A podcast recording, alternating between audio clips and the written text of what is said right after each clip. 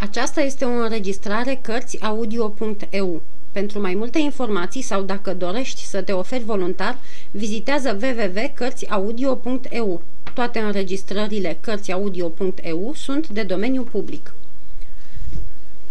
Capitolul 34 și cel din urmă a doua zi dimineață ne-am apucat de treabă, de vreme de tot, căci căratul acelei grămezi uriașe de aur până la țărm, pe un drum uscat lung de aproape o milă, și pe urmă trei mile cu barca până la Hispaniola, era o muncă neînchipuit de grea pentru un număr atât de mic de brațe.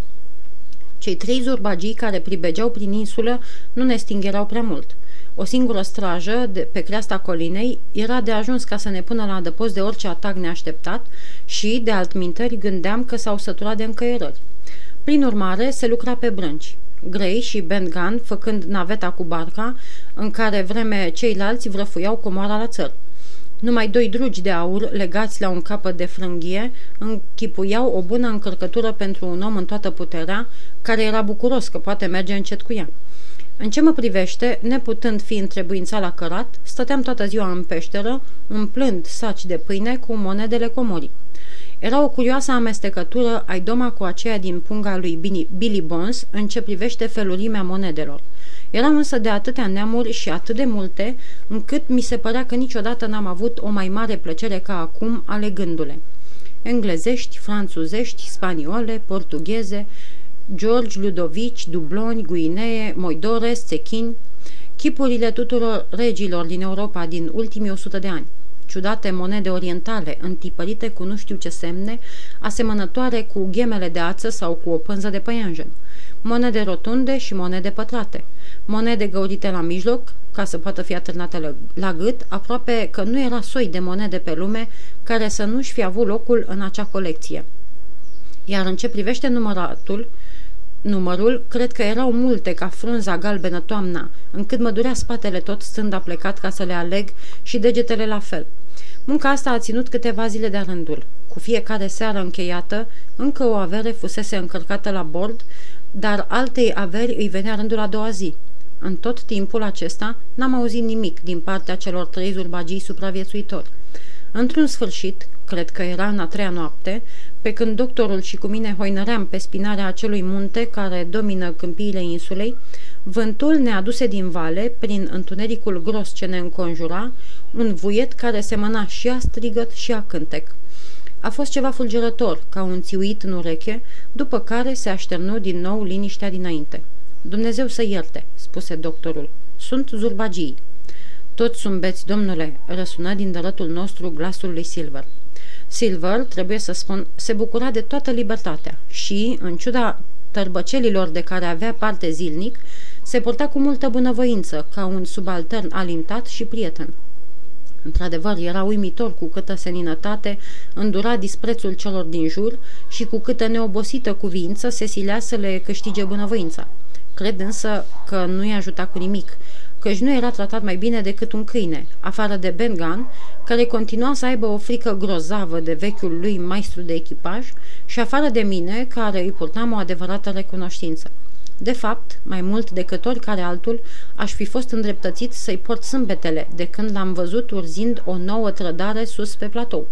Prin urmare, răspunsul doctorului fu destul de repezit. Poate, ve- poate beți, dar poate caiurează de friguri, spuse el. Aveți dreptate, domnule, în cuvință, Silver. Atâta pagubă pentru dumneavoastră ori pentru mine. Îmi închipui că nu te aștepți din partea să te privesc ca pe un om de omenie, răspunse doctorul batjocoritor. Uite, dacă aș fi sigur că oamenii aceia aiurează, cum sunt sigur că unul dintre ei este suferind de friguri, aș lăsa tabăra și, cu orice risc, i-aș ajuta cu știința mea. Vă cer iertare, domnule, ați face foarte rău, glăsui Silver. S-ar putea să vă prăpădiți neprețuita dumneavoastră viață, credeți-mă. Sunt cu dumneavoastră acum trup și suflet și n-aș vrea să văd tabăra noastră slăbită, mai ales cu prețul pierderii dumneavoastră știind cât vă datorez. Oamenii ăia nu sunt deprinși să-și ție cuvântul. Nu, nu sunt stare, chiar presupunând că ar dori-o, mai mult nici nu le poate intra în cap că dumneavoastră vreți să-i ajutați. Asta e bună, zise doctorului doctorul. În schimb, omul care ține cuvântul ești dumneata, nu-i așa? Astea au fost ultimele vești pe care le-am avut de la cei trei pirați. O singură dată am auzit o împușcătură undeva departe și am presupus că vânează. Am ținut sfat și s-a luat hotărârea că trebuie părăsiți pe insulă spre marea bucurie, merita să o vedeți, a lui Bengan și cu răspicata încuvințare a lui Grey. Le-am lăsat o bună provizie de pulbere și gloanțe, de pastramă de capră, ceva doctorii și alte lucruri trebuitoare, scule, veșminte, o pânză de rezervă, unul sau doi colași de frânghie și, după dorința doctorului, tutun. Asta a fost ultima îndeletnicire a noastră pe insulă. Încărcasem comoara, luasem destul apă de băut și restul de pastramă de capră în caz de lipsă. În sfârșit, într-o frumoasă dimineață, ridicarăm ancora, nu fără caznă, și ieșirăm din canalul de la nord sub același pavilion pe care capitanul îl ridicase pe întăritură și sub faldurile căruia luptasem. Cele trei haimanale ne urmăriseră mai îndeaproape decât ne închipuiam, cum s-a dovedit curând – căci atunci când treceam prin strâmtoare și trebuia să ne ținem foarte aproape de capul sudic, i-am zărit pe toți trei îngenunchiați pe un gorgan de nisip, cu brațele întinse spre noi, rugătoare. Cred că toți am avut o strângere de inimă la gândul că îi lăsăm în această groaznică răstriște. Dar nu puteam lua asupra noastră riscul unei alte răscoale, iar ca să-i ducem acasă, spre a fi spânzurați, ar fi fost o crudă mărinimie. Doctorul le făcu semn și le strigă că le-am lăsat provizii și cum și unde să le găsească. Însă ei continuau să ne cheme pe nume și să ne roage pe Dumnezeu Sfântul să avem milă de ei și să nu-i lăsăm să piară într-un asemenea loc. Într-un sfârșit, văzând că vasul își urma liniștit drumul, depărtându-se repede de țăr, unul din ei, nu știu care, sări în picioare cu un strigă răgușit, duse flinta la umăr și slobozi un glonte care, șierând peste capul lui Silver, nimeri în vela mare. Atunci ne-am adăpostit după bastin, bastingaj și, când mai încolo aruncai o privire spre țărm, ei dispăruseră de pe gorgan și chiar gorganul se ștergea din zarea noastră pe măsură ce depărtarea creștea. Și cu asta s-a isprăvit ultimul act al povestirii noastre. Aproape de amiază, spre negrăita mea bucurie, și piscul cel mai înalt al insulei Comorii se scufundase în albastra nemărginire a oceanului. Eram așa de puțini oameni la bord, încât fiecare trebuia să se înhame la treabă, afară de capitan care dădea ordin, ordinele. Întins la pupa pe o saltea, căci cu toate că starea lui se îmbunătățise simțitor, mai avea nevoie de odihnă. Am pus prova către cel mai apropiat port al Americii Spaniole, deoarece nu ne puteam încumeta să mergem mai mult fără echipaj complet. Și cum era de așteptat, am avut de înfruntat vânturi potrivnice și două furtuni afurisite, ceea ce ne-a sleit de puteri încă înainte de a ajunge la destinație. Tocmai a sfințea soarele când am aruncat ancora într-un golf frumos, bine adăpostit, unde ne-am pomenit îndată înconjurați de luntre înțesate cu negri, cu indieni din Mexic și cu mulatri care vindeau fructe și zarzavaturi și care, pentru un bănuț, se băgau la fund să-l scoată din apă. Vederea atâtor chipuri vesele, gustul poamelor tropicale și, mai presus de toate, luminile care începeau să sclipească în oraș, făceau cel mai încântător contrast cu mohorâtele și sângeroasele întâmplări din timpul șederii noastre pe insulă. Doctorul și scoarul, coborând să se desfete câteva ceasuri în port, m-au luat cu dânsii.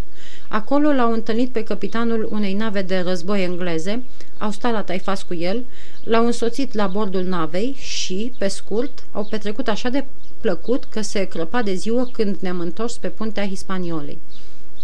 Bengan era singur pe punte și, îndată ce am pus piciorul pe covertă, a purces, fățâindu-se prostește, să ne facă o mărturisire. Silver o tulise.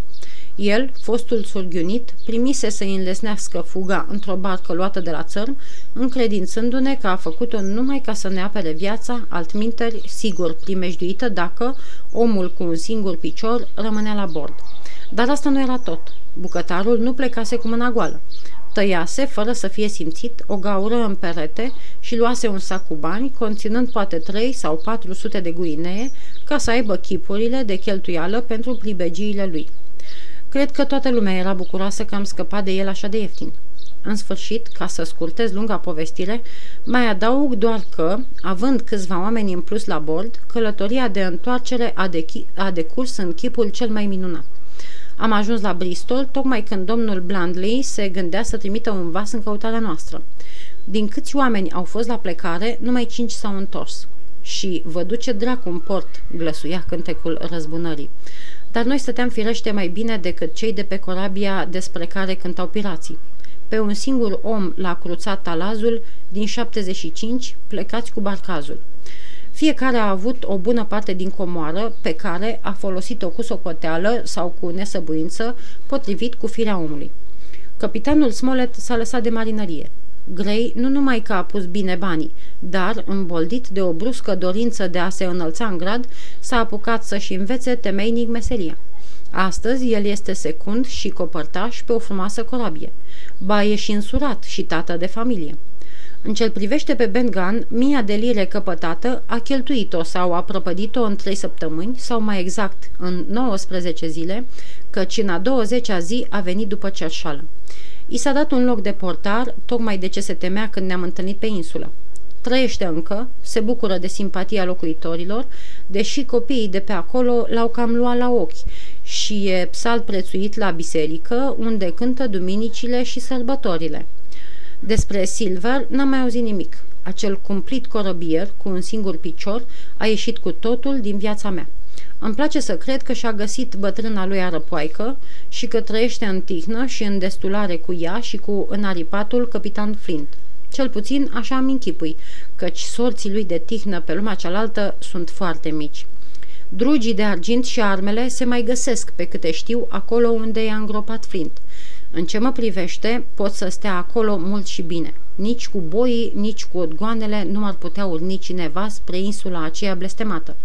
Cele mai urâte visuri pe care le am câteodată sunt acelea în care aud talazurile tunând de-a lungul coastei sau când sar din pat speriat de vocea pițigăiată a bătrânului capitan Flint răsunându-mi în urechi. Condores, Condores!